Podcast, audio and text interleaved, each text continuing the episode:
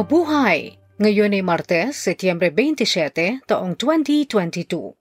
Kayo ay nakikinig sa Balitang Pilipinas sa Tagalog.com. Sa ating pangunahing balita, limang tagapagligtas patay sa super bagyong Carding. Kalahating bilyong piso ibibigay ng Canada sa Pilipinas para sa climate action. Sulat ni Queen Elizabeth sa Australia, nakatago sa vault, hindi pa pwedeng buksan.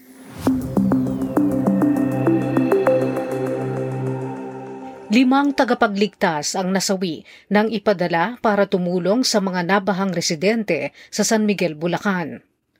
Isa namang matandang lalaki ang namatay sa isang landslide sa Bordeos, Polillo Island, Quezon Province, kung saan naglandfall ang super typhoon na si Carding.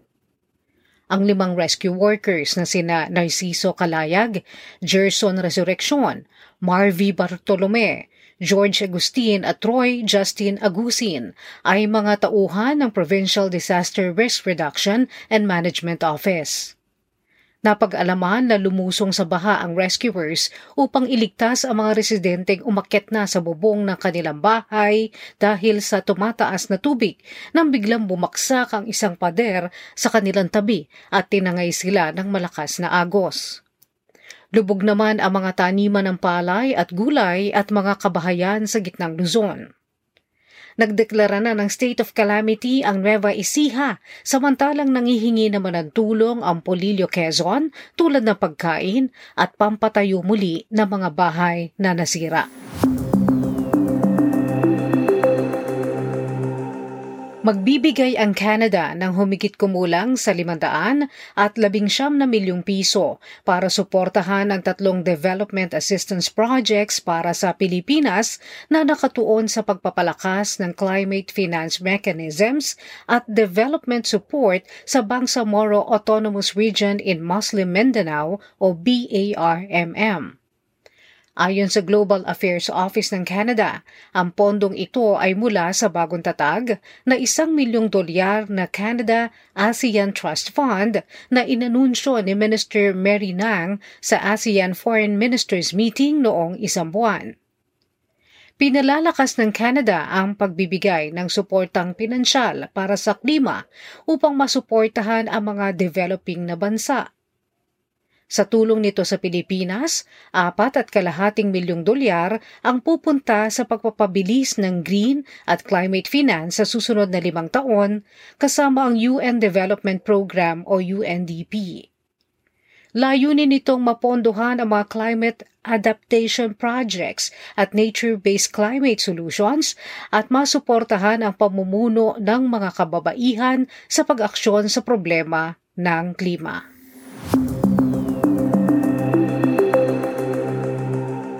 Tumaas ang arawang average na kaso ng coronavirus disease 2019 o COVID-19 ng 22% para sa panahon ng Setyembre 19 hanggang 25 ayon sa Department of Health.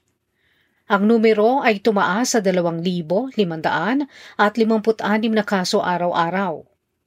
Sa pinakahuling bulletin, 17,800 at 71 ang kaso sa buong linggo at 200 at 42 ang nakumpirmang namatay, kung saan 20 dito ay nangyari noong Setyembre 5 hanggang 18.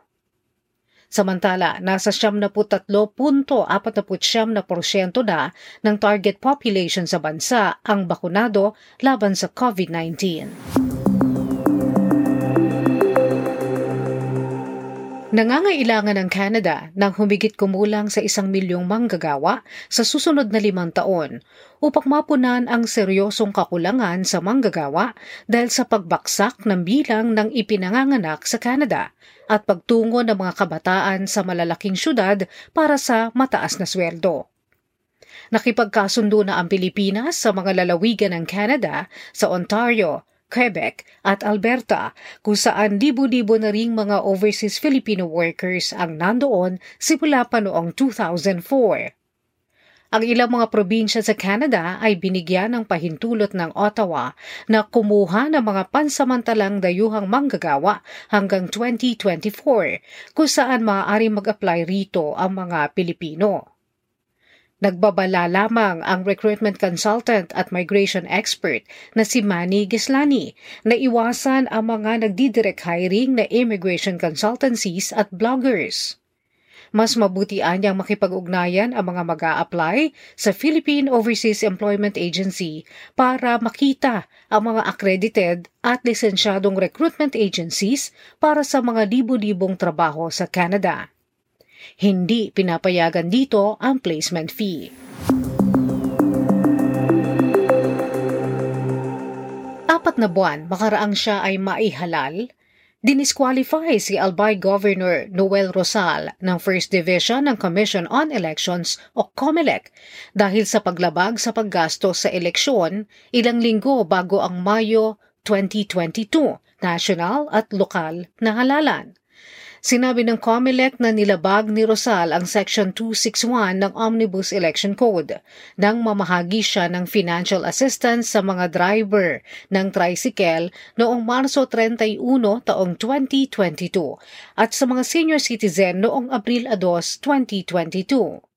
Ang kaso ay nagmula sa petisyon para sa disqualification na isinampa ng natalong kandidato sa pagkakonsehal ng Legazpi na si Joseph Armogila laban kay Rosal na dating uh, alkalde ng Legazpi na tumatakbong gobernador ng Albay.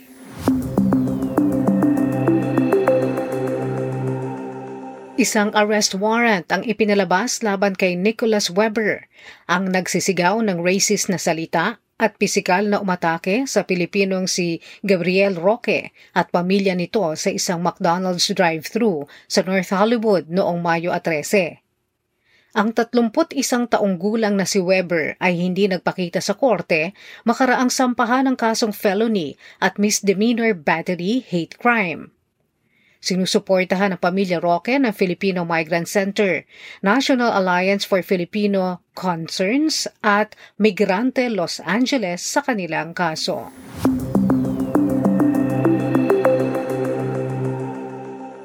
Sa trending na balita online, Isang labing-anim na taong gulang na estudyante sa Tanza, Cavite ang nag-viral dahil nakuhanan nitong nagtitinda ng taho habang nakaunipormeng pang-eskwelahan. Si Gurpreet Parising o Gupi ay isang grade 11 honor student sa Tanza National High School na sumasideline bilang taho vendor. Nakuhanan siya ng isang netizen na dala sa balikat ang itinitindang taho habang patungo sa kanyang eskwelahan. Alas 4 pa lamang ng madaling araw ay gising na si Gopi para kumuha ng kanyang panindang taho. At ang ina naman niya ang naghahanda ng arnibal at sago.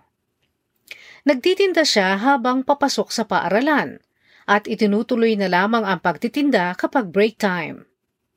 Nang makita ng netizens ang video, namangha sila kay Gopi at tinulungan nito upang magkaroon ng e-bike na magagamit niya sa pagtitinda. Nakatanggap din siya ng donasyong pera mula sa netizens. Pangarap ni Gopi, isang half Indian, half Filipino, na maging civil engineer. Sa balita sa palakasan, Bumaksak ang Pilipinas sa ranggong ika-41 sa FIBA World Rankings. Bagsak ng walong bahagdan mula sa dating pwesto nitong pang-34 na hawak nito noon lamang tag-init. Ang pagbaksak ay naglagay sa Pilipinas ng ilang pwesto na lang sa mababang standing nito na ika-45, sampung taon na ang nakararaan.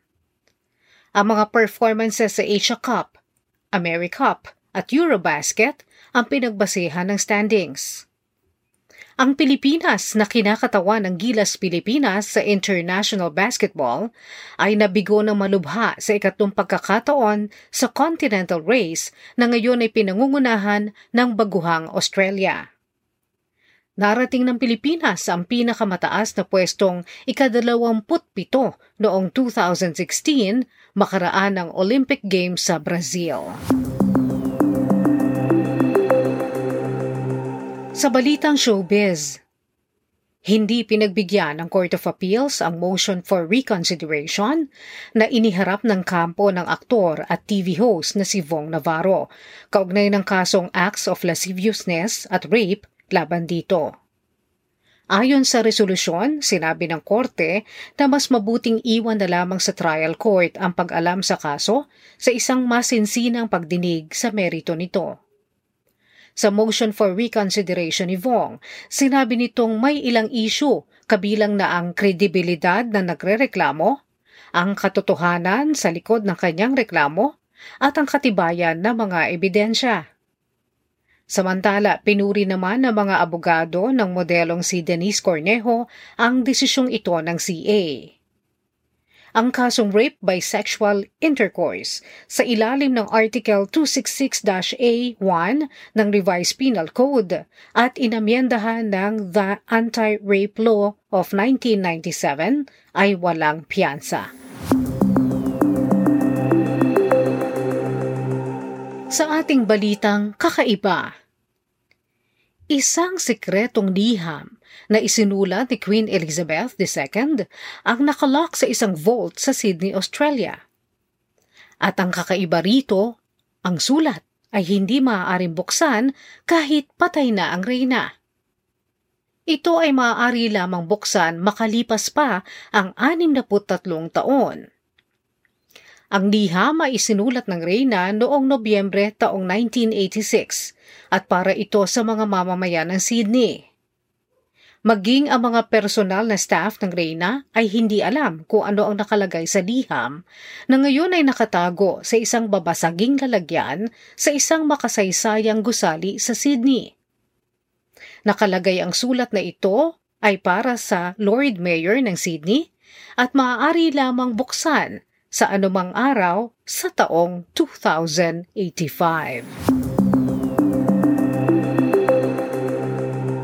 At yan ang kabuuan ng ating mga balita ngayong Setyembre 27 taong 2022 para sa tagalog.com. Basta sa balita, lagi kaming handa.